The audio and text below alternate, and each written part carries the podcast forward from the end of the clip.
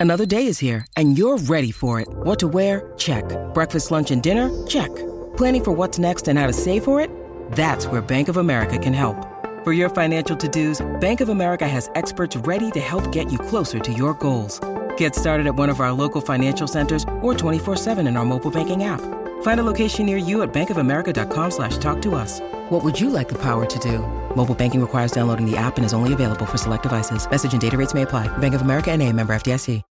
When you need mealtime inspiration, it's worth shopping Kroger, where you'll find over 30,000 mouthwatering choices that excite your inner foodie. And no matter what tasty choice you make, you'll enjoy our everyday low prices, plus extra ways to save, like digital coupons worth over $600 each week. You can also save up to $1 off per gallon at the pump with fuel points. More savings and more inspiring flavors make shopping Kroger worth it every time. Kroger, fresh for everyone. Fuel restrictions apply.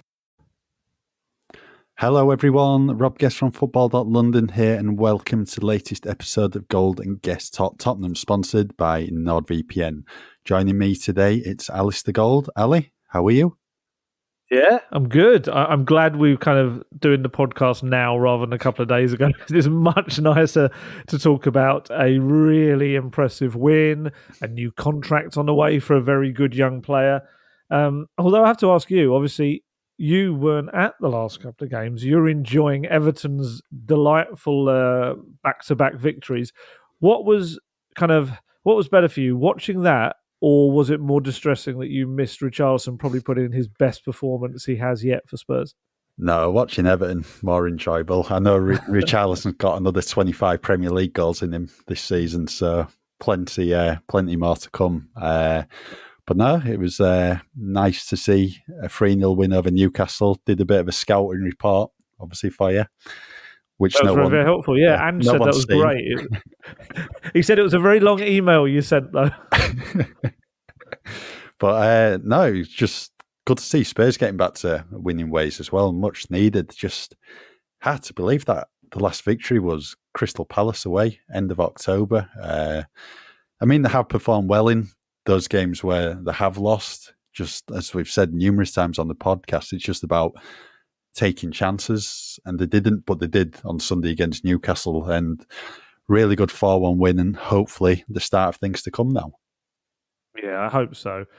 You know, social media went a bit mad in the week, and it's like I understand the frustration of the results hadn't been great at all. You know, they hadn't uh, won in five matches, although one of those was a draw at the Etihad, which was, you know, that second half was fantastic there. And the football was still being pretty decent on the whole. But I did feel like people went a little bit overboard in, in the days ahead of this game. There was a lot of the doom and gloom suddenly returned and panicking. And I saw people on, especially on Twitter, saying, you know, or X, I think we have to call it nowadays, that oh you know there's just just why they tippy tappy around the back? Play it out. Hit it long. It's like oh you've just kind of missed the entire point of everything that's happening at Tottenham Hotspur right now. It's a completely different Spurs and there's going to be bumps along this road. You know Postecoglou's warned everyone enough um, what was to come. And to be fair we kind of have tried to as well. We've mentioned that there was going to be a sticky spell at some point. Um, and yeah, and it, and it came, and hopefully this was the result that everyone needed to just be reminded, I guess, of the direction that the club are heading in. Um, I should say, and I think we have to, is that Newcastle were knackered. They were. They got similar injury issues to Spurs, and I do think Postecoglou mentioned it afterwards. I think it was quite pivotal that Spurs finally had the relief of being able to bring in Richarlison and Sarr. Just two fresh pair of legs through the middle of the team just made a big difference. Whereas I think Newcastle were named the same starting 11 for five games in a row, and it did show. However, I saw Phil um, McNulty from BBC popped in his report after the game that Newcastle still had £100 million in attacking talent up front and barely made a dent on Spurs at the back. Um, I think obviously they scored in the consolation goal, but I can't actually remember Vicario having to make any save of note at all in the game. So it's yeah, there's kind of there's two sides but I do I think we kind of have to give Newcastle that aspect because it is something that has affected Spurs as well. But on the whole, yeah, this was a move back in the positive positive direction in terms of results. Um, hopefully sets them up now for a nice little run um, of fixtures leading into 2024. Really, as long as they can uh, harness the momentum. Yeah, very much so. I think looking at the Newcastle team, still a really good team that they managed oh, to yeah. put out. Probably just missing obviously Nick Pope in goal, but Dubravka coming in, he's you know a really good Premier League keeper with experience. Missing Botman at the back, but other than that, no, I thought it was a pretty strong Newcastle team. But Spurs, you know, fully deserved that win yesterday. Uh, there were a couple of openings for Newcastle, uh, but I think there was a key intervention inside the first 10 minutes or so, and that was Ben Davies. Uh, I mean, what a piece of play that was from him uh, when Anthony Gordon went through on the left, looked like he'd put it on the plate for Alexander Isak, and then Davies just nips in, just gets that touch, and wins a goal kick for Spurs. I mean, if that had gone in, who knows what would have happened? Yeah, it was a really big moment that even Ben Davies, who's probably the most modest person ever when they're being interviewed, in his interview after the game with the club, he said, Yeah, no, it was it was a big moment. It was one of those where had they scored, there could have been an edginess in the crowd, it could have fed into the pitch, it could have all kind of gone in a different direction. And as he kind of explained it, it's one of those balls across that was it's just like a defender's nightmare because the odds are you're more likely to put it into your own net if you're going to try and intercept it than anything else. But he just got this beautiful little nick on it that sent it almost against Isak, and then he couldn't really harness any kind of shot. Um, that was very good. I thought Ben Davies played very well again. He definitely looks more, so much more comfortable, understandably, alongside another a proper natural centre back. Um, and Postecoglou loves Ben Davies. Uh, kind of, he was talking even after the game about how he's essentially had to turn Ben Davies into a centre back this season. He's he's just kind of come in, no fuss, done what he's had to do. As Ben Davies said, he's played with like loads of different people in the role. I mean, he's played with Dyer, Emerson, Van der Ven briefly as well. Um, obviously, Romero back now. He's never kind of had a, a settled partner, and now, you know, we'll have to see what happens with Van der Ven, but you know it could potentially be mid to late January he's back. Um, if you know if he remains on on track, and Romero and Davies, as long as Romero doesn't get either another red card or this fifth yellow card because he is now on four, um, then you know they might get a little run together as a partnership, and and you know and who knows what that will that will kind of look like as as it gets stronger and stronger. Um, that's not to say that Van der Ven won't come back in when he's fully fit, but it just gives Postecoglou something to think about. I thought, yeah, I thought Ben Davies was, you know, out of everyone I thought we'd start with today, I didn't think it was Ben Davies, but, he, but, he, did very well. And I guess it was one of the first big moments of the game. Um, I should also stress, I've just realised, me saying that you were watching Everton and not Spurs, you have watched the full game, haven't you, in its entirety since? I have uh, caught the last 25 minutes of it last night when they got back from Goodison. Then I watched obviously the first 65, 70 minutes of it this morning. So, yeah, yeah. I've, I've done, done, my, I've done my homework. Uh, did you notice Ben Davies's celebration as well when he no. cleared the ball? Yeah, little fist pump. He was really nice. chuffed with that. Uh, it's the old cliche. It's like a goal, isn't it? Yeah, yeah. It's for a defender. It's like a goal at the other end, kind of thing. Yeah, no, that was a very good play. But I mean, whilst Newcastle did have a couple of openings, Spurs had plenty going forward. Oh, honestly, it's and the strange thing was exactly the same amount of shots as they had against West Ham, twenty three shots. But the difference is they put twelve of them on target this time, and Dubravka had to make so many saves. And on top of that, you had uh, Brennan Johnson hitting the woodwork, hit the left hand post twice, once at each end. Um, you had Richarlison had another effort when Kulusevski's cross bounced up right in front of him, and he was just like an inch away from getting his head and knocking it in. It could, I don't think Newcastle could have complained if that game ended up six or seven um, to them. In a way, I kind of you don't think about it too much, but it was the the first game since that mauling at St James's Park it really was um, a chance for some revenge, and, and they took it. And it could have been that similar kind of scoreline. It really could have. Um, Spurs were, were excellent. I liked the switch back with Son going to the left again and Richarlison coming through the centre.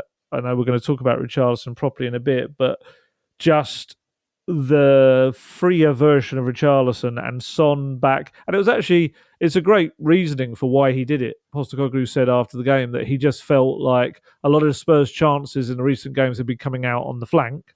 And he wanted someone, he wanted the club's best finisher to be on that kind of edge. And as it was, the only goal Son got was a penalty. It's weird the way it worked, but actually putting him back there just put him back for a bit into a very comfortable role that he knows well. It gave Spurs so much pace down the flanks. I mean, Johnson, Son, I love the, the kind of pace. And it got Kulusevski in for what, for me, I just love him in that role, that deeper role. I think he revels in it. I think it brings an unpredictability to his game, which he doesn't have when he's on the right. And ironically, um, I kind of called in my talking points after the West Ham game for just Johnson and Kulusevski to dovetail occasionally and be on each other's side of the pitch and just and just switch up sides. And lo and behold, later in the game, when uh, Lo Celso and Højbjerg came on and he pushed Kulusevski up, he put him on the left. I think because he just didn't want to disrupt how much of an issue uh, Johnson was causing for the the backline um, of Newcastle. And uh, it was just lovely football. I don't know why, but they just must have been going for the record number of nutmegs in a game as well. It was like watching 11 Dele Allis out there at one point, honestly. And just the amount of times you go, way the crowd because they were nutmegging another Newcastle player, it was just incredible. And I mean, look, that's not the be all and end all. And not even the lovely football's the be all and end all. The be all and end all is the goals. And was, this was a complete performance. It had so much. And just, the only disappointment, well, two. One was the daft Romero tackle, which we'll talk about, and the second one was just conceding that silly late goal because they deserved a clean sheet, the defence, for what they'd done in the game. But other than that, this was right up there with one of the best performances of the season. Yeah, I think that late goal just takes a bit of the gloss off it slightly because as defenders slightly, and, yeah. and goalkeepers, that's what you want to do: keep the other team goalless, and we get your well, clean sheet bonus. Yeah, well. exactly. Matter of minutes away from it, but you know, take nothing away from Tottenham's performance. They were fantastic uh, yesterday. It's just one of those where everything just seems to come together. And as I was saying to you earlier before we're on the pod, it's weird how football works because uh, rewind the month, Spurs lost four one at home to Chelsea Newcastle then went and beat Chelsea 4 1. Spurs went and beat Newcastle 4 1. Uh, three points, all that matters though, and some really, really uh, good football. I think one person I think we should probably start talking about Destiny Udogie, who got his first goal for the club yesterday. It's been coming for quite some time because he takes up some really good positions in and around the box. He's had the number of shots on target this season, perhaps been a bit unlucky that that first goal's not come his way, but he uh, was heavily involved in that move, which put Son down the left wing, and that was a really, really good run from uh, Udogie round the back of uh, Bruno Guimaraes, uh, behind Lascelles as well, and easy, easy finish for him.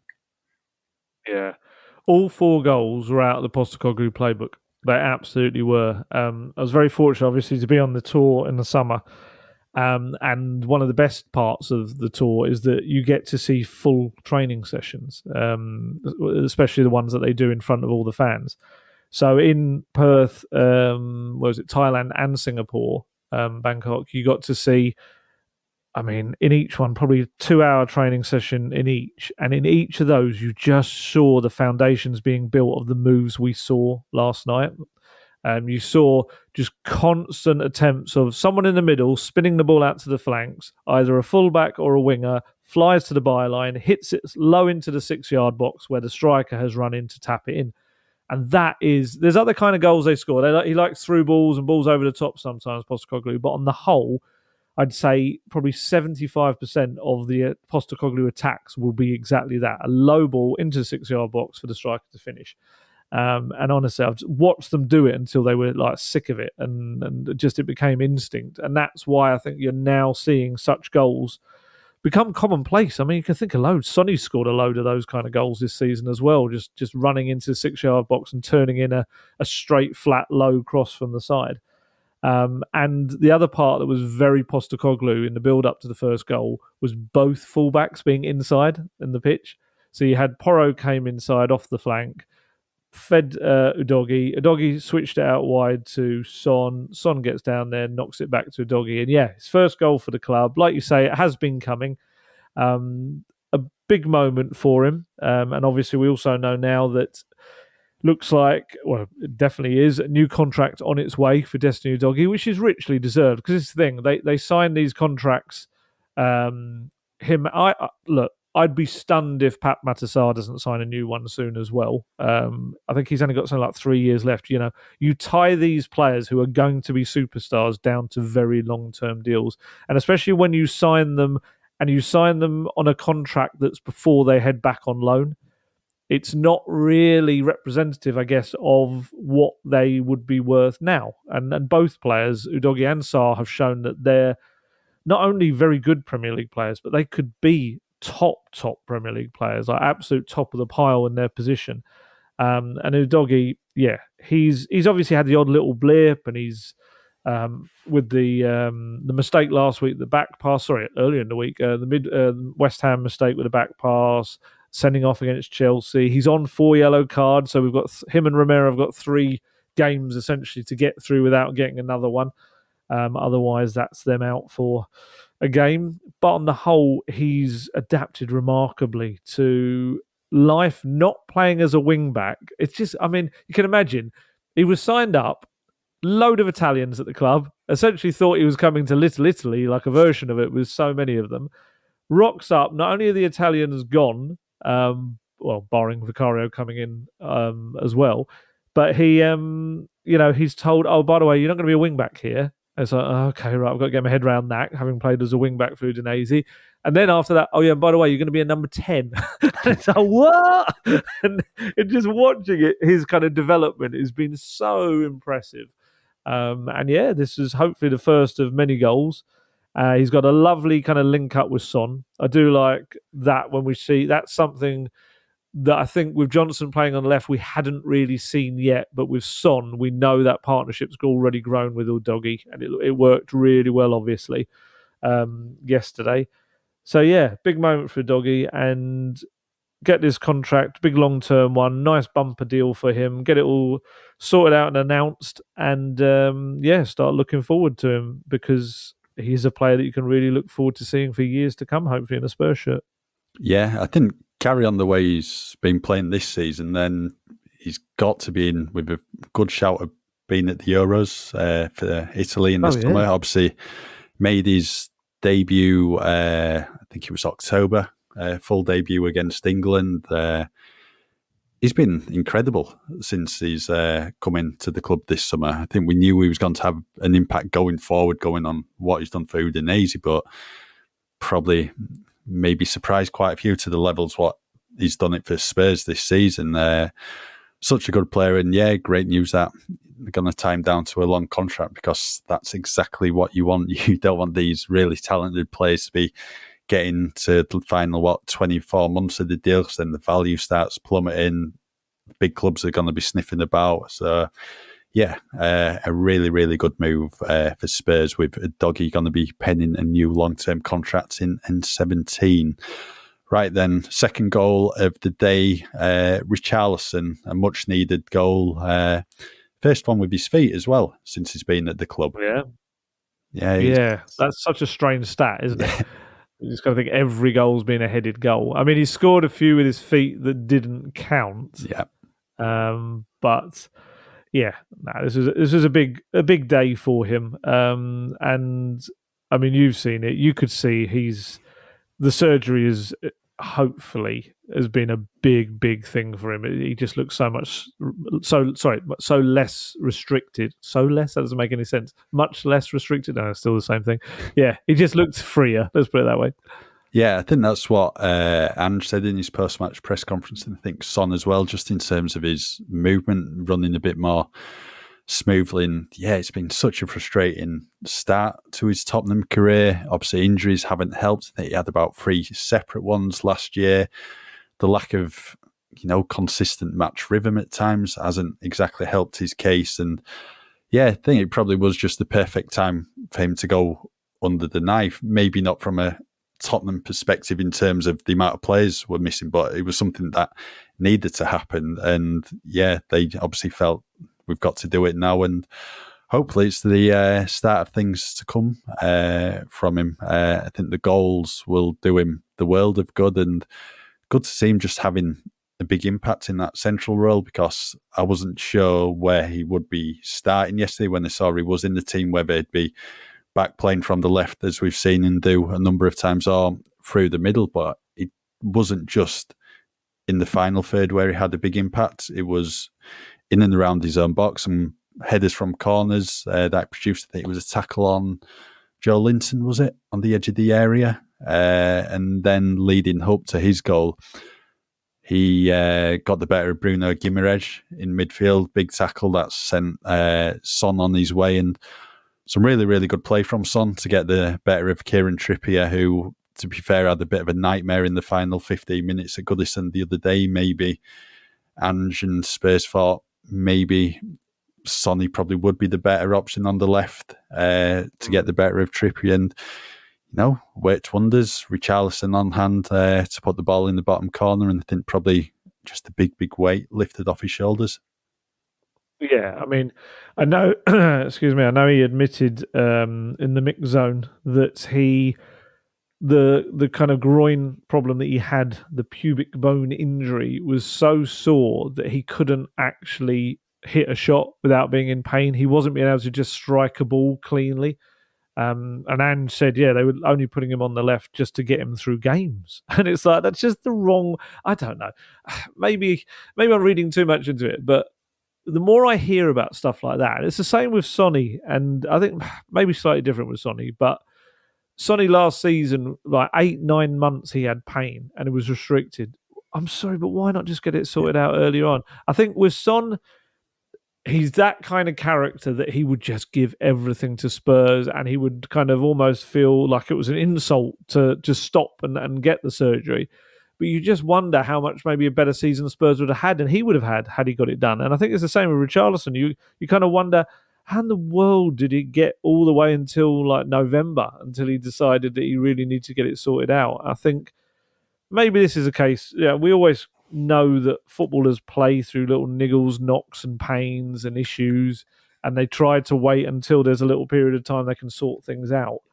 But yeah, I just you wonder how much time Richarlison's almost wasted when he could have been scoring more goals. Couldn't he um, just got um, it done in the summer? I don't think. Did he have the problem in the summer? It's it's. I'm not entirely sure on the time frame of this one because some people seem to suggest it was longer. Some people seem to suggest it's kind of since the start of the season. Um, it's obviously, the, the comments, what's been said before, just the way he's been talking about, it suggests it has been a bit of a longer term issue, especially yeah. if they're talking about his struggles last season as well. I don't know. At least yes. he's had it done now, I suppose maybe a new manager coming in. He was worried that yeah. it was an yeah. important time to miss. I don't know. Um, but yeah, I mean, his stats yesterday one tackle, one interception, one clearance, one dribble. He won four duels, one possession back three times, six shots at goal, three on target. Um, and obviously, like I say, he was an inch away from from getting what would have ended up being the third goal. That yeah, the finish was really nice. Opened up his body for that first goal. Um, just as someone was kind of coming in to clash him. His movement was really good. Like you said, won the ball that started the move in the first place. Pedro Porro involved again. I'm going to talk about Pedro Porro and rave about him in a little while. Um, but yeah, this was brilliant from Richarlison. This was everything we were kind of waiting and hoping to see a really complete performance. Like you say, the defensive side of his game, they've really missed Harry Kane, obviously, missed Harry Kane in, in, his goals, but they've also missed Harry Kane being the first head on a lot of defensive set pieces, whether it's free kicks or corners. And I felt Richarlison brought that back um, yesterday. And also, when you've got a team that's only got one natural centre back and not a lot of height in the back line otherwise, suddenly having someone that's very good in the air, uh, able to defend from set pieces, it makes a huge difference. Um, now, this was brilliant for him. It was everything probably that he could have dreamt of the night before when he was told he was going to start. The only thing was, it's classic Richarlison. You know, he played 73 minutes him and Sarr both somehow played 73 minutes despite having only had a handful of minutes in previous games, and he still looked thoroughly distraught and devastated when he was taken off. It was, I was like, I know he could have got a hat trick, but come on. I mean, if ever there was a sensible substitution, that's it, because you know the worst thing you can do with a player is overstretch them, make them tired, and then they do something stupid like pull a hamstring, going for something. Um, and I just like his face, honestly he's the most emotive guy. Um, and he just he came off and like Postecoglou just grabbed him as if to say like it's all right, and like gave him a massive hug and said like you've been terrific. Um, it was so good. Uh, now this it, was brilliant. Uh, it's always the same with him when he comes off. It doesn't yeah. matter if it's forty-five minutes or it's like ninety-six. His face is yeah. always the same. It's just like he's sulking. He wants to be on uh, all the time. But I think it was the, probably the right call bringing him off, especially when you know, this is his first start since Palace. Uh, given the surgery, you just don't want to push him too much. And yeah, it would have been nice if he was on the pitch when they got the penalty. Whether or not they're taking it, I don't know. That's an interesting one. Yeah, I'd imagine Son is probably the penalty taker uh, now, and it was a lovely penalty actually. His, but yeah. you would have thought he'd have probably offered it to him, wouldn't you? Because I know Ange previously said towards the start of the season, one of the pressers when he was asked about penalties, I think he was saying Sonny, Ritchie, and Madders are the ones who are pretty good. Not Bissouma. yeah, Bissouma will be nowhere near them.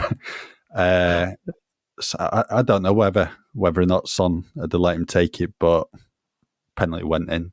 Don't matter. Yeah, and if people are wondering why we're saying definitely not Bissouma, is because Ange explained in that press conference that Bissouma would also, for some reason, go and practice penalties with them, and he would take hundreds. And he said like most of them would end up flying over the bar and into like different training pitches and stuff. And then when he did score one, he'd wildly celebrate as if it was like the greatest thing ever, kind of thing. Um, so yeah, that's why we're saying not Bissouma. But um, nah, this was massive from Richarlison, um, and hopefully now you know, this leads to seeing that kind of front three on a more permanent basis, I think, which hopefully also has a knock on effect of seeing Kulusevski in a deeper role on a more permanent basis. Because I think if you can get all those four attacking players on the pitch, I know it's very attacking, but you just you increase your chances, I think, of finishing off a lot of the moves that Spurs are creating. And I think that's no coincidence. That's why they did that yesterday. Yeah, I think we with Richarlison playing in the central role as well, it gives Spurs a bit more presence up front, and he's someone who can, you know, tire out the defenders. And it's also good. There's options there. Richie can play off the left, Sonny can play through the middle, yeah. so it might be it be fluid. Yeah, yeah, horses for courses at some point, depending on who they're playing. He might want to switch things about, but there's always going to be chances uh, in Ange Postecoglou's Tottenham team. It doesn't matter if Sonny's on the left or through the middle opportunities on goal are going to be there for him. Uh, but yeah, good to see uh, Richie get two goals and hopefully uh, more to come. Should we talk about his yeah. second one anyway? Cause yeah, I was just going to say very briefly on Richarlison. The other thing, as you say, more as a focal point and more options. They did occasionally knock it slightly longer out of defence. Um, so all of those calling for that, that they were actually able to do that because I'm not saying every time, but once in a while they could look up, see there maybe wasn't an option right next to them to pass a short pass, but they would see Richarlison kind of moving into space. They knew that if they knock it kind of anywhere around chest level, head level, he's probably going to be able to bring it down or control it. Um, and it did just give them a little outlet ball at times. I'm sure Postecoglou wouldn't want them using it all the time, but just once in a while to mix it up, it wasn't a bad thing. Yeah. Right. Richie's second goal uh, of the game. Uh, I think we need to talk about Pedro Porro here. Oh. What a ball over the top that was. Pinpoint and really good finish from Richarlison as well. Yeah, it is. It's one of those passes. I say this every time with players like Pedro Porro. If someone like Kevin De Bruyne hits that ball puts it on a sixpence. We're all raving about it. You know, the news channels are, are showing that over and over again. Sky Sports News, and it's ah, oh, what, what, an example of incredible. And Porro is doing this consistently. That was it was a phenomenal diagonal ball, and actually, I would say that a little bit like the penalty for Son. Kind of Richarlison takes a slightly heavy touch, but actually ends up working in his favor because it pushes it into a really. I mean, he may have meant that. I could be doing him a terrible disservice. He might have meant it, but it just put it into this really awkward position where Dubravka came out, but then suddenly was like too far over. The ball had kind of gone almost round him by the time he came out. So then he kind of just was able to knock it then through his legs. And it ends up, you know, being a lovely finish as well. But Porro, my goodness. Um, Porro was just, I mean, do you want to talk about Porro now or we're going to save a little section for Porro? I'm happy to do either. We'll talk about him now. So obviously, we've, yes. we've mentioned him, think it's only right. We'll, uh, you know, give him his flowers now. Uh, what I did notice after Richarlison scored, some others might have seen this. Destiny Udogie's on the edge of the box. You can see this from the angle from behind the goal. Soon as Richarlison scores, Destiny Udogie just points straight to Porro. Uh, I think a handful of players go towards Richarlison and then Udogie Bissouma and Sarr they go straight to Porro as well, who obviously, as the camera showed, he celebrated with Ange Postecoglou and the assistant manager Chris Davies after the goal. I think Ange was, you know, very very pleased with that assist. It really was, and actually, just before I move off of Richarlison, that's now four goals and three assists in his 14 matches this season. So a direct goal involvement in one in every other game, yeah. which suddenly looks a lot better than it did uh, previously. That's very good. Yeah. But yeah, Porro, honestly. Go on, go on. You're going to say something about Richarlison. Go on, get it out. Uh, no, I was just saying, not bad. It's a decent oh. record, oh. isn't it, on paper when you're looking at it? Yeah, yeah, all of that kind of praying to the the poster that you've got in your you know downstairs in the shrine. It's, it's all paid off. Really good. No, no, it's fantastic to see. It is, and I, I, think everyone wants him to justify the price tag, and I think everyone wants him to kind of be a massive success because he clearly wants to give everything. He clearly cares about the the team and the club and everything, and yeah, it's just everyone's been looking for that little bit more quality. I could even see early in the game because he had a, a deflected shot from Kulusevski pass that I think it, it, just deflected over the crossbar, and I think people started to grumble as, like, oh, he's not going to put anything on target, kind of thing. So for him to come away with a couple of goals was was just lovely for his own confidence as well. But Pedro Porro, ah, oh, Pedro Porro, honestly, he's been for me one of the revelations of this season, and not just for Spurs. I think in the Premier League. Um, he's got four assists in his last five games. He is, I've got his stats here somewhere. I want to read them off because it was just so good. Um, here we are. Three key passes, three shots at goal, one dribble, three tackles, one interception, one clearance, nine crosses, six long balls, and two through balls. Um, he was involved in every single goal. Um, he'd already found Romero with an early corner that Romero, you know, it was cleared off the line. So you had that would have been an assist. Um, like I said, came in, picked, uh, came off the flank, picked out Udogie for the opening goal.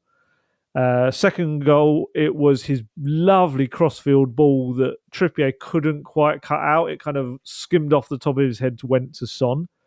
Uh, third goal, obviously, that beautiful ball into the path of Richarlison. Fourth goal, his through ball to Son. Uh, then Son was brought down for the penalty. He's just been phenomenal. I've, I've already planned to ask Postecoglou about him in the presser on Thursday. I, want to I want to hear him go wild for Porro because, like you say, he did give him a huge kind of bear hug after that goal.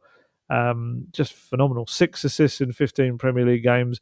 I'd imagine, I think he's around nine assists in the Premier League since he's joined, which I think must be. I remember there was a stat that only Trent Alexander Arnold and Trippier had more assists as a fullback than him. And he must be getting up there now. He must be kind of creeping closer to them. And I just love the fact that he was a player that we all had, I think, doubts about, and you know, and uh, you're going to tell me you probably didn't now, but but you know, I think more doubts in the fact that he was a player that Postecoglou was inheriting, a player that was coming in quite awkwardly on a loan deal with an obligation to buy when you've got a new manager who plays a different system to what he's been used to playing. But we talked about earlier about Udogie um, having to adapt to being a fullback and also playing a number ten. I don't think anyone has managed that transition as well as Pedro Porro has. That's just who knew that he'd end up being a number 10 as effectively as he is a right back. And I think a lot of it comes down to the quality he has on the ball, that ability to pick out a pass. Um, and what I love about Porro is there's no thought in terms of, and that's a good thing. There's no hesitation as he's about to hit a ball. He just instantly knows he's got a great radar where everyone is. Um, and even his defending has come on leaps and bounds. Very little gets past him now on the pitch. His, his pace is excellent. His awareness is really growing, his anticipation.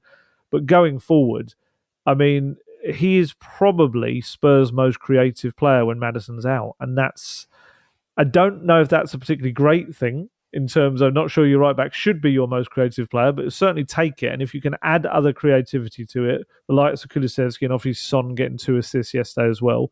And I think Johnson will contribute with a lot of assists as this season goes on, especially the this move where it's a, a run to the byline, low cross that suits Johnson's pace perfectly. But yeah, Pedro Porro, I mean, he's got to be.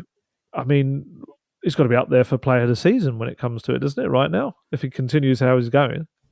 Yeah, uh, right now, uh, I think so. We're obviously going to talk about a bit of a fans footballer of the year award we're doing. Uh, obviously, football London probably should be in contention for that now.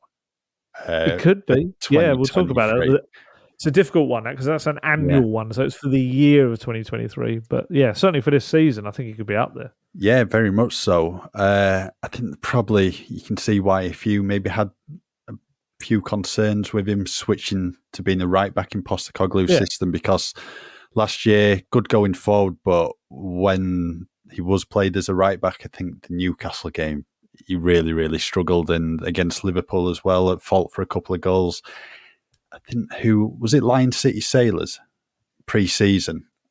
Yes. Didn't, he was probably at fault for the first goal, but he's adapted so so well. You, you, you always know, even though he's going to be operating as a right back in Postecoglou's system, you're going to be spending an awful lot of time in the final third. So you never had concerns about his play uh, going forward, and now he's adapted so so well. And I think you've also got to take into account that he was new to the Premier League in January. He's probably had near enough going on what ten months or so now uh, in the Premier League, so that's always going to help his uh, adaptation period and he's been fantastic. I mean, his quality on the ball is so so good. We've seen that numerous times this season. Burnley away, I think it was his long ball what put Son through uh, for his it might be in his hat trick goal.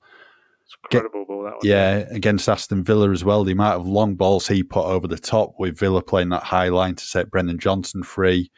Uh, really, really impressive as well. And I mean, that ball uh, yesterday to Richarlison, if that was Trent Alexander Arnold making that pass, I think uh, a lot of the being said about about it and just his vision uh, to pick out these passes, his weight of passes extremely good. So always uh, on point, and yeah, he just seems to go in strength to strength uh, with each passing game. And six assists for the season.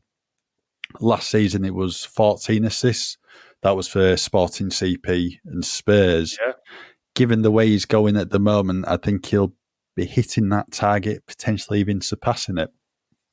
Yeah, absolutely. Just very quickly, only because it's just popped up on my phone. Richarlison has been speaking about his injury. Must have been some of those quotes from the mix zone have come out, so we can get an answer to our questions that we were asking earlier in the pod. He said, "I've been suffering since last season. Um, I've been treating it, but it wasn't helping. I had several injections in the area. I underwent several procedures, and it didn't resolve the problem. Surgery was the last plan, and as it didn't hadn't worked, I decided to have the surgery. And was also thinking about the club, the national team. I'm much better than before. I feel confident. I feel 100%. I think this surgery helped me a lot to recover in training. Now I'm training without pain, and this is helping a lot. It is evolving every day now, and thinking about the next game. So there you go. He has been having it for a while. I think, to be fair, me kind of I'm going to go against what I said earlier about the surgery thing, but I have always been told that by people around players that surgery is always seen as the last resort. It's like a drastic action to take if nothing else works.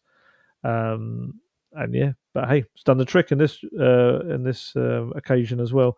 But yeah, Porro absolutely, honestly, phenomenal. I'm so kind of pleased with the way he's going to go on because he also seems to be the most likable guy around the club. Um, I even saw on Instagram last night. Cristian Romero, among his photos, had him with the Player of the Match award.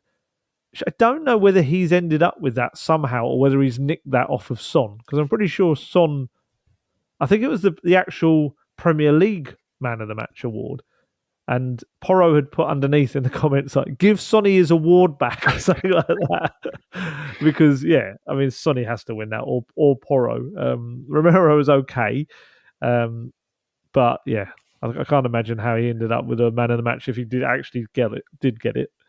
I think there was a few more players ahead of him uh, in the yes. order for uh, man of the match yesterday. Uh, but yeah, at least he had a picture with it though. That's what he wanted. so that's all that counts. Yeah, yeah, yeah. right, we're halfway through the pod. So, Ali, do you want to let everyone know about the benefits of using NordVPN? Of course. If you're not aware by now, the Gold & Guest Talk Tottenham podcast is sponsored by NordVPN, and you can use their service in a host of different ways to enhance your internet experience.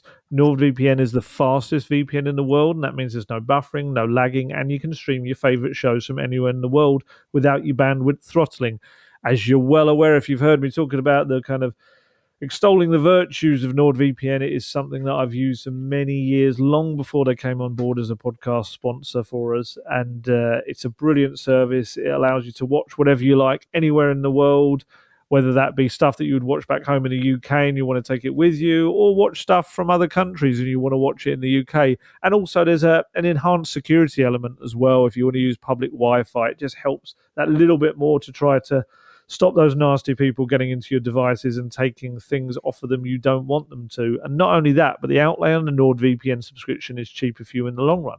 That's because you can purchase streaming services or bookings from other countries at a much cheaper rate. So, for example, you could book flights from another country and it could be cheaper too than booking it from the UK.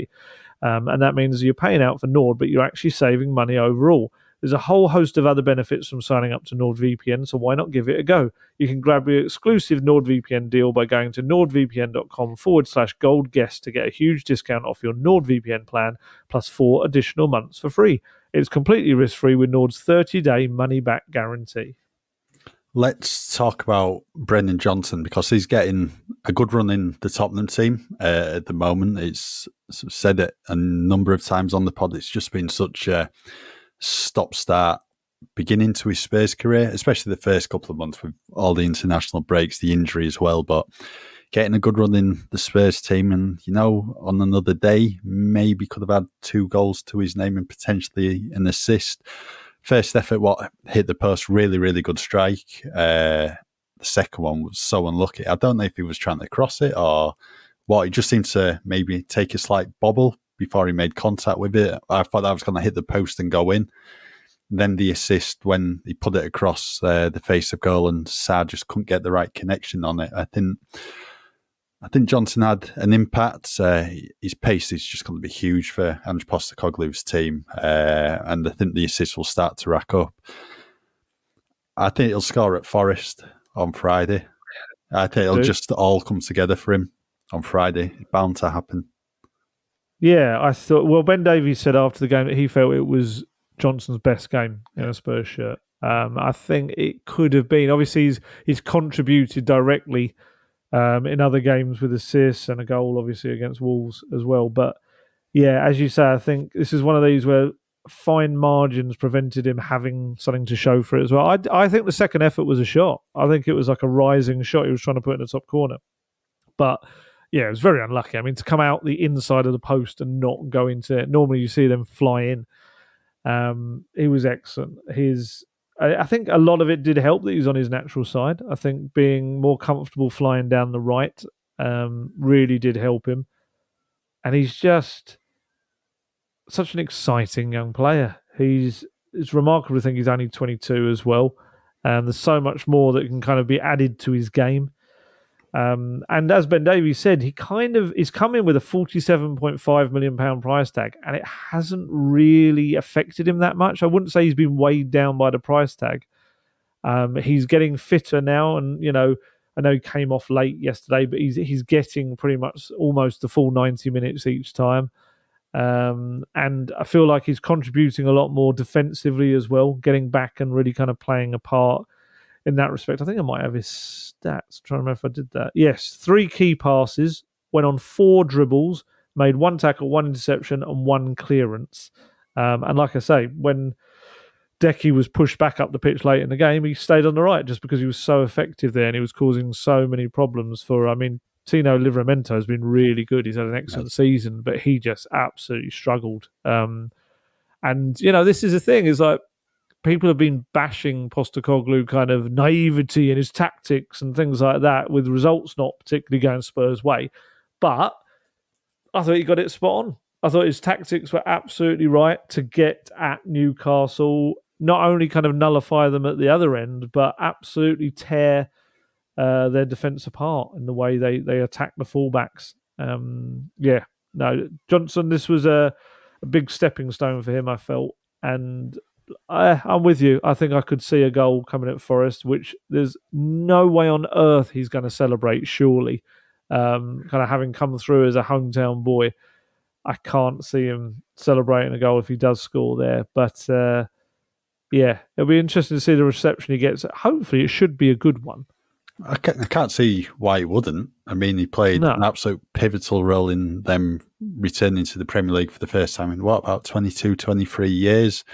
Mm. Uh, played a big, big role in them staying in the Premier League as well last season. So, yeah, come through the academy. He should get a really good reception.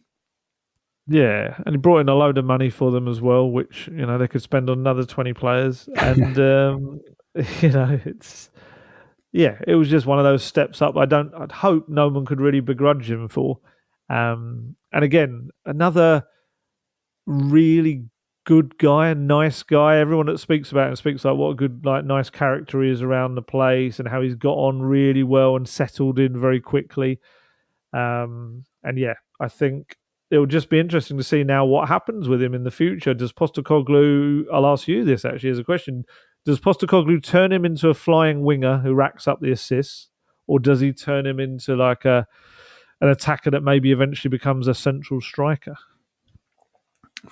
Tough one. Uh, I'd probably go with winger at the moment. I Mm. think that's his best position. Yeah, he's played centrally uh, for Forest before, but I think even if he's going to be playing on the right wing, yeah, he can rack up the assists, but he can also contribute with a number of goals as well. Like I said, if you're in Spurs' front three, opportunities on goal are going to be there for you. It's down for you to take them. Uh, yeah, I think he's a really good signing. I think there's a lot, lot more to come from him. Uh, I think potentially starting Friday at the City Ground.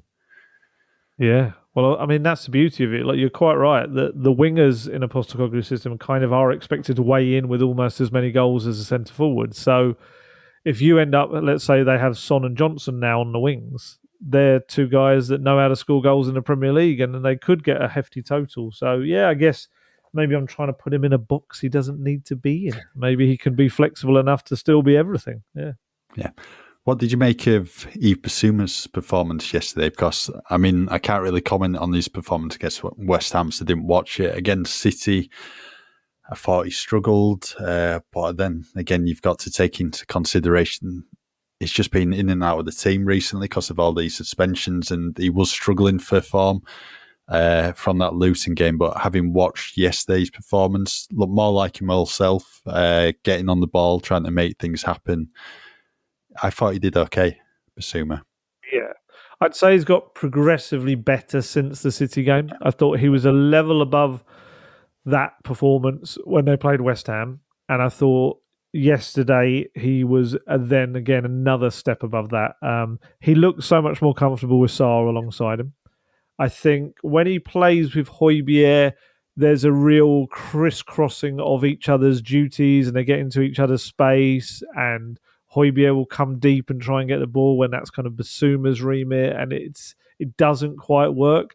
Whereas with Sarr, they've got this lovely kind of it's almost like an older brother younger brother relationship. I think I think he calls him his younger brother as well when he talks about Sarr Basuma, and there's just a knowledge that Sarr is going to be charging up and down the pitch. He knows that. I mean, he's got the most ridiculous battery on him. Um, just the the power reserves he has are ridiculous. Sarr, and that just allows Bissouma to play his role really he doesn't have to worry about kind of covering in certain positions um and yeah i thought it was okay I, I still don't think we're quite at the dominating level he was earlier in the season when he was driving them forward and even around the box you were like you know he could make something happen in the box he's dribbling into the box and and, and creating chances there i don't think he's quite at that stage again yet but I do think he's trending in the right direction now. Um, and like I say, having Sarr back alongside him consistently, and that's another thing. I mean, we'll, we'll talk about Sarr in a little bit, but I did think about it last night. Some of their most kind of awkward performances have been without Sarr. I wonder whether he's actually been as big a miss as anyone in recent games. Yeah, I think so. I thought it was absolutely superb yesterday, and you can mm. just see what he brings to the team. He just brings so much energy and drive uh, in the middle, and for someone so young, uh, such a confident player as well. I mean, he's pretty much taking the Mickey out of Anthony Gordon down the wing, turned him inside and out a couple of times. Uh, involved in a lot of Spurs' good play, especially for Johnson's chance. What hit the post in the second half? It was that back heel to who then drove oh, forward. Such a such a good move, and you know maybe on another day, maybe could have finished that chance from Johnson if he made better contact with it. But he's been so good, and I mean he's coming up to a year now since his first like Tottenham start, his first Spurs appearance, and he's grown so much in that.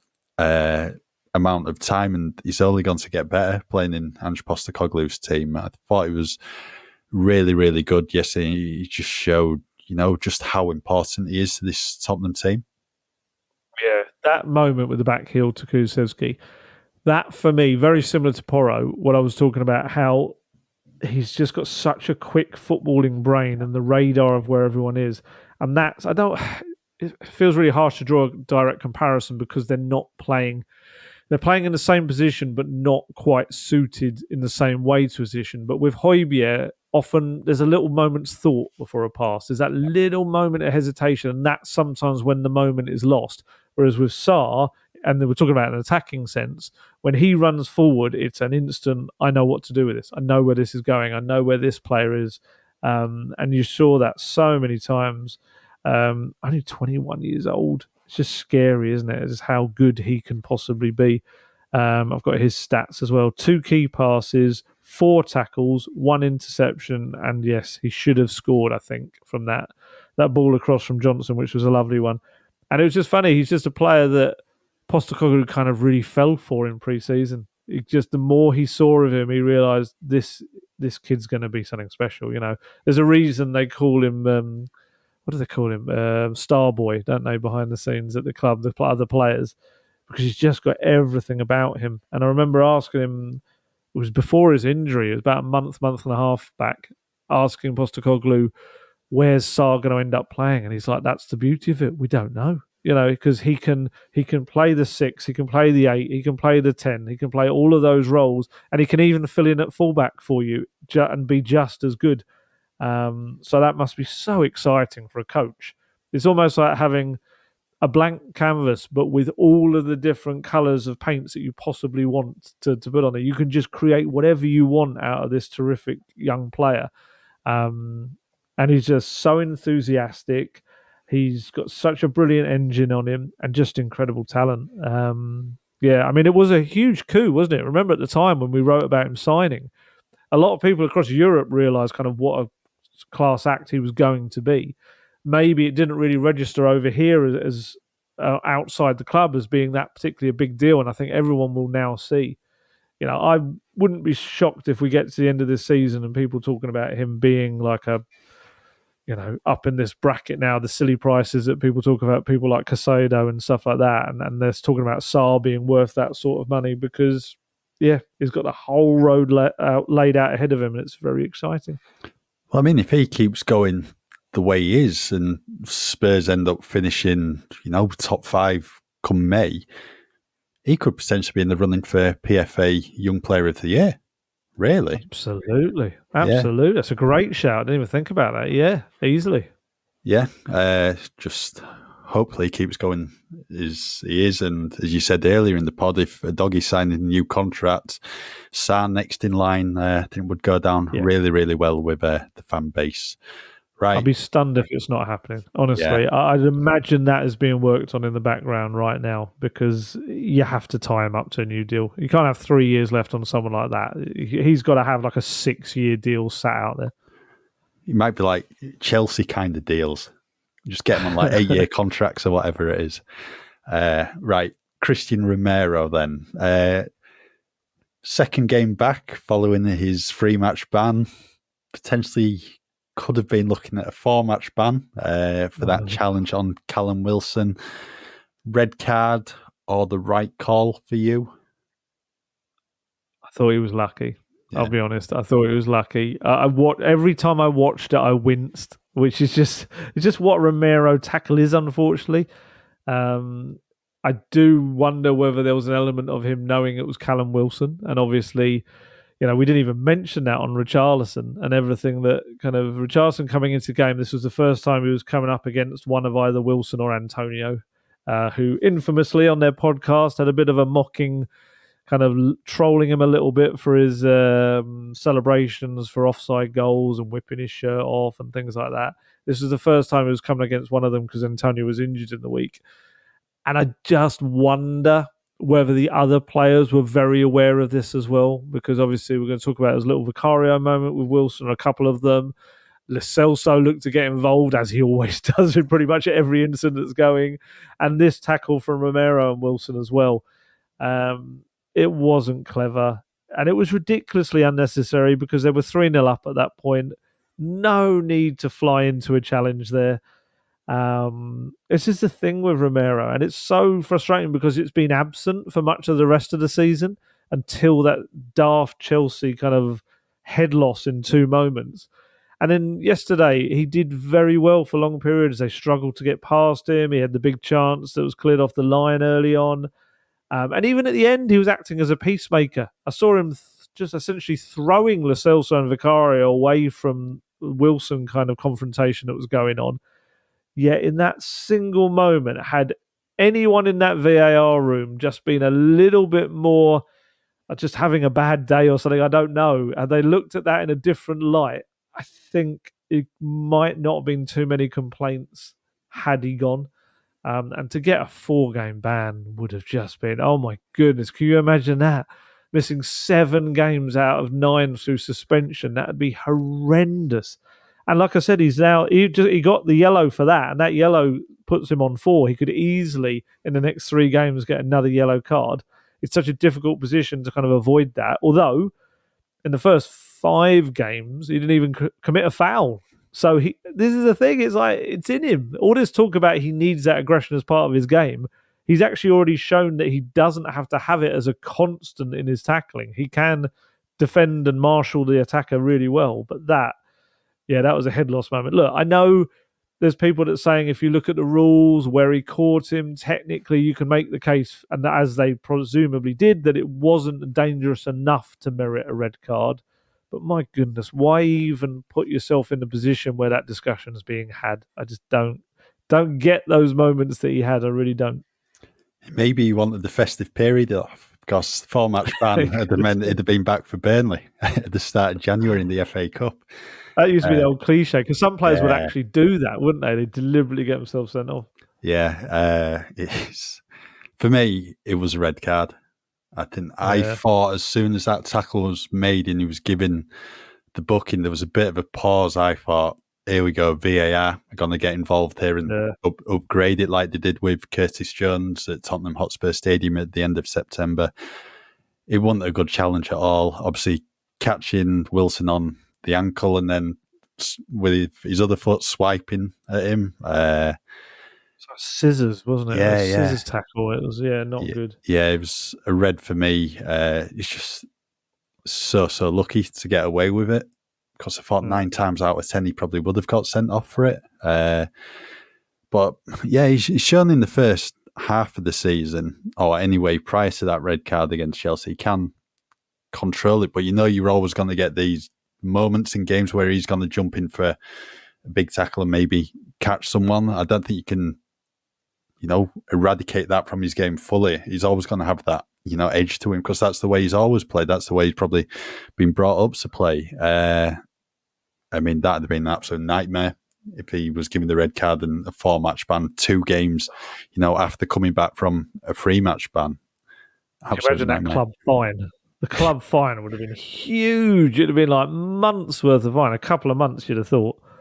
Yeah, uh, but luckily for Spurs, didn't see red yeah. in the end. But yeah, hopefully no more of those kind of incidents coming up. Then, uh, as you mentioned as well, there was a bit of a moment between Guglielmo Vicario and Callum Wilson at the end. I think Wilson not happy with Vicario, supposedly pulling faces at him after saving a yeah. shot. Bizarre. Yeah, because well, we saw the commotion at the end, and we didn't kind of we had missed. It's difficult to see for the press box why it had happened. And looking back, what I think has happened is that um, there was one moment when Vicario grabs the ball. Um, I don't know if it was a cross or what it was, but as he grabbed it, Wilson gives him a little bit of a kind of a shoulder bump, like a push away. It's kind of it's unnecessary, and then he kind of says something to him with a big grin on his face. And then I think as long as it's chronologically the right order, he then uh, Wilson gets a reasonable chance, but heads it really tamely at goal.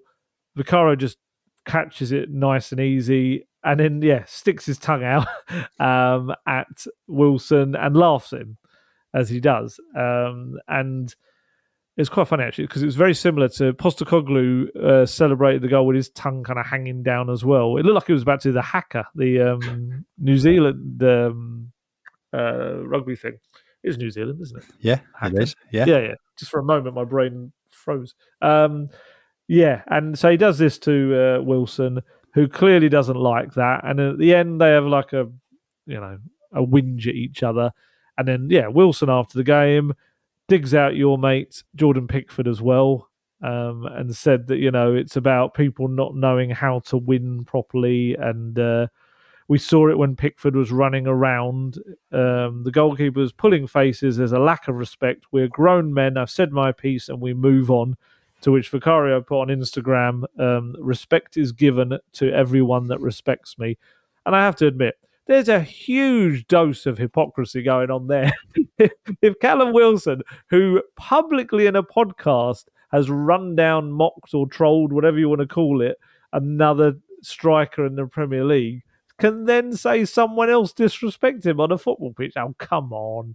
It's like, it's really kind of, it's childish. It's just a bit of fun on the pitch. The amount of times that there's little things that strikers probably say to defenders or goalkeepers that we'll never hear of, like when they nutmeg them or or when they get past them. That's what football is. It's people just having a little bit of kind of a poking fun at each other as well. And I just thought there was a touch of sour grapes about it. There was I've lost a game. I'm really unhappy. I'm going to take out my frustration here and, and just blame everyone else for something. And I like Callum Wilson. I think he's a really good player. And I kind of wish Spurs, I remember back when Newcastle got him, but I think Spurs kind of balked at the price when he was obviously had his injury issues. Um, but this for me was just oh, just a nonsensical kind of moment that he kind of blew out of proportion. Um, and obviously the fact that we can kind of see it now uh, in all its glory with Vicario's face and stuff like that, and even the, uh, the Spurs admin getting involved on their social media account with uh, Richarlison.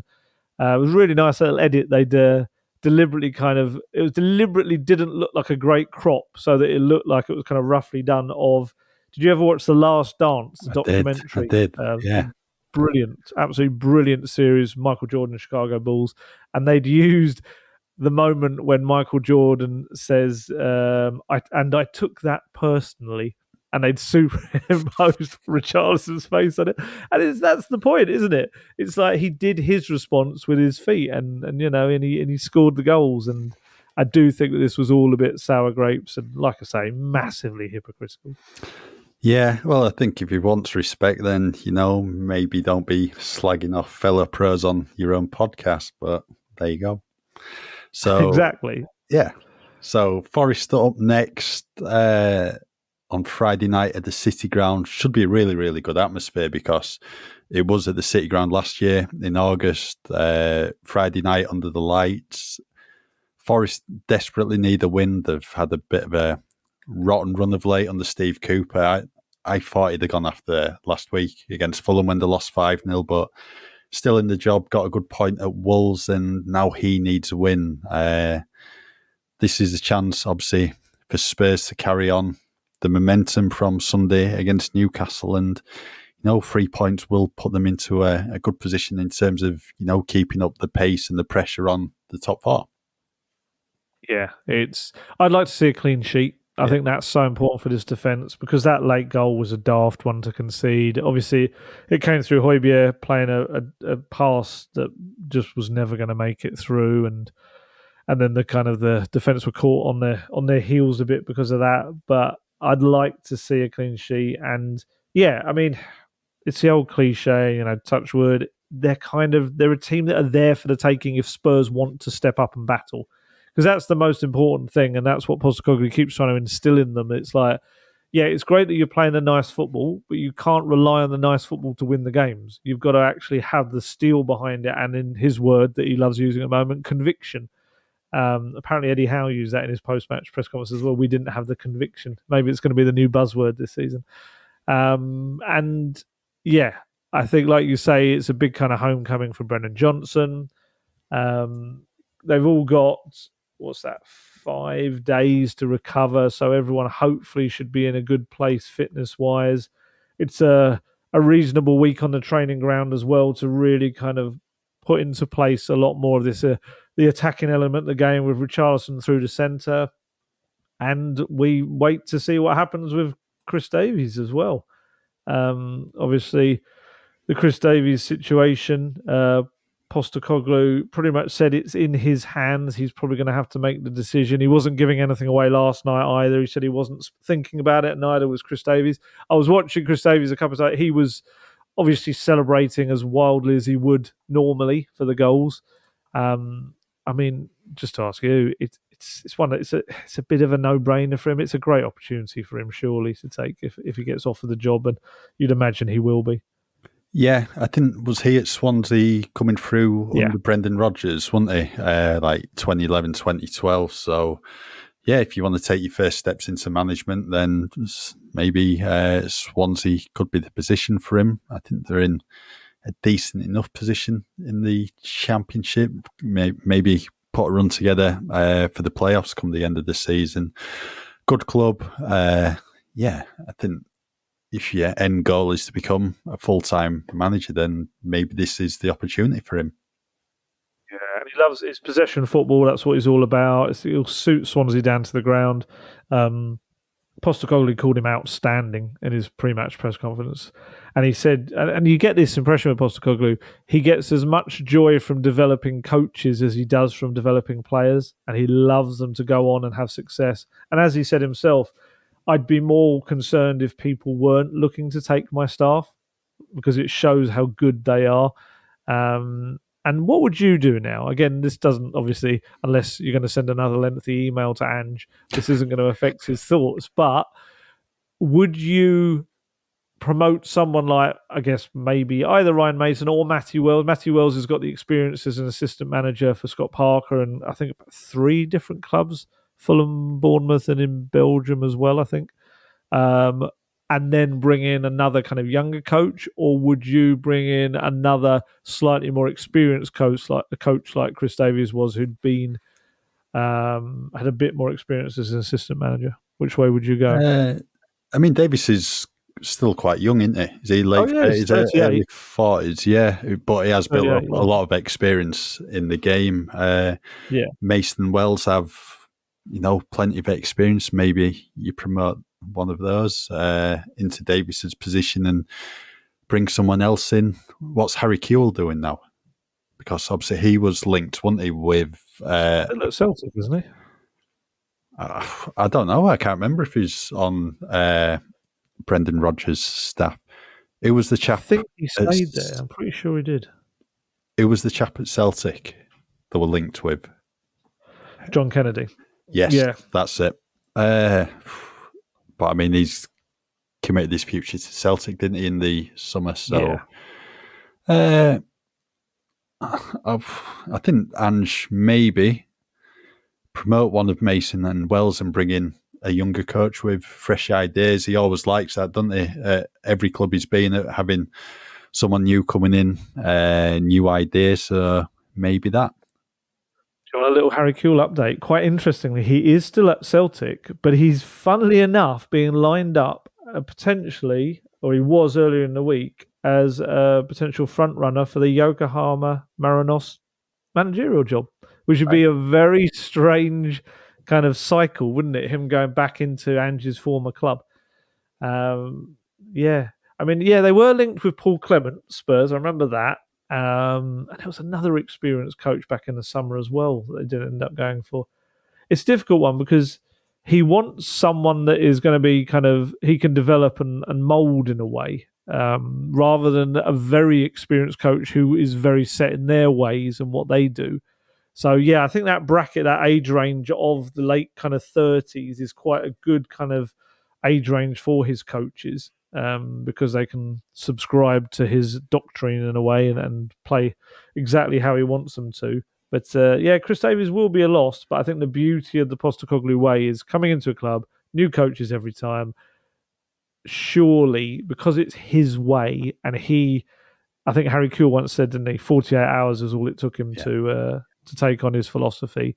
That yeah, you um you can bring someone else in and should be able to assimilate them quite quickly. Hopefully. Yeah, definitely. Uh, as I mentioned earlier in the podcast, uh, we have the Tottenham Hotspur Fans Footballer of the Year for 2023. It's the big award. Forget the Ballon d'Or and the PFA Player of the Year. This is the one all Tottenham players want uh, come the end of the year. So we have four candidates. It is for 2023. It's been such a tough one in terms of picking because because the first half of the year was rubbish. That's why. Yeah, yeah. I mean, we have come up with four names. The four are Harry Kane, Son Heung-min, Guglielmo Vicario, and James Maddison. Obviously, Kane's not a Tottenham player anymore. He's at Bayern Munich, not but he isn't. No, no. But we just we can't ignore what he did for Spurs I think in the first yeah. six months of this year because if he weren't for Kane last season, God knows where Spurs would have been in the league. The one that been eighth where they finished, put it that way. Uh, that was 30 Premier League goals. Yeah. You didn't want to put Richarlison in your list? No, uh, no 2024 maybe. Uh, but I don't think we can so. include Richie. Uh, it's just been one of these years. Porro, maybe looking back at it now, you could have maybe included him, but then I again, really think so. He had a few shaky moments at the beginning of the year. Uh, Sarr, I think we agreed at the time. I mean, he was didn't really get a run in the team, did he? Under Conte, there was those a few good performances, most notably AC Milan in the Champions League at the San Siro. What a European debut that was! Uh, but after that, he still didn't get a run even though we deserve the run in the team. So it has been tough trying to pick four for 2020. It's a nightmare, let's be honest. Yeah. It's a complete nightmare because everyone looks at it and there'll be loads of names that people are screaming at us now who are doing really well this season. But this is, you know, how many months of this season we've had? You know, what, three, four months? And there's five months of the previous season you've got to take into account as well. So that kind of justifies, I guess, more of your vote as well, looking back. And like I said, it was pants at the end of last season. It was utter garbage on the whole. Ah, oh, do you know what? I think it has to be Harry Kane. In my mind, I would go for Harry Kane. I think because, like you say, the sheer amount of what he did before he left. And as you say, oh, I'm dread to think where they would have been, um, especially with Son carrying the injury, uh, the injury, which obviously we now know. And yeah, I think in hindsight, because we picked these names a little while back, I would say that Porro overall, especially if he continues this for the last three weeks of the year, I think he might creep in there. I know, yes, he had some shaky moments. I remember against Leicester, the debut was iffy, and against Newcastle, playing in you know that horrendous backline that they tried to do.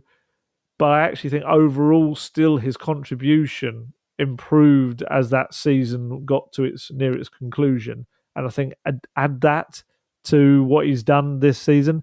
I mean, you could argue that Sonny Sonny has been brilliant this season and still contributed kind of goals and moments last season, despite um, at the end of second half of last season, despite being absolutely kind of restricted by his injury. Um, it's so difficult. It's like you can't really give it to Vicario for three, four excellent months. Maddison, that's even shorter because of the injury. Oh, honestly, I'd love to know if you're, you know, listening to this on the podcast version. Please send us a tweet or whatever, any post on any social media platform. Let us know who you would pick. And likewise, if you're watching this now on the YouTube channel, please comment underneath and let us know because we're as stumped as anyone trying to actually come up with what should be an easy thing to do. But it's so difficult. And last season being horrendous really has played a part. It's like, could you say that Romero has been good enough? But has, was Romero that great towards the end of last season? I don't think he was. Um, he was a World Cup winner. So I guess, you know, I suppose that's 2022 technically. Um, yeah, it was, wasn't it? Yeah. But they, yeah, yeah. they lifted in December. Yeah, yeah pretty much um, a year ago. Yeah. So yeah, please answers on a postcard. Let us know. Because I mean, who would you pick if I if I forced you right now? You got to pick one. Who'd you pick? Kane.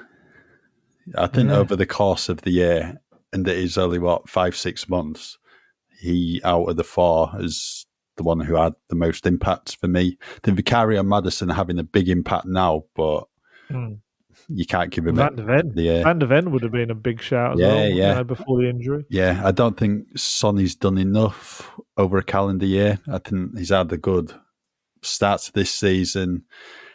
Start of the year, he was struggling probably early, really from March onwards, where he started contributing a bit more in terms of goals. But I think we made these picks at the start of November, so if we were asked to do them again, I think Porro would be included uh, especially yeah. given he's what five assists in his last four games or four assists in his last five games, Four whatever it is. Five, yeah.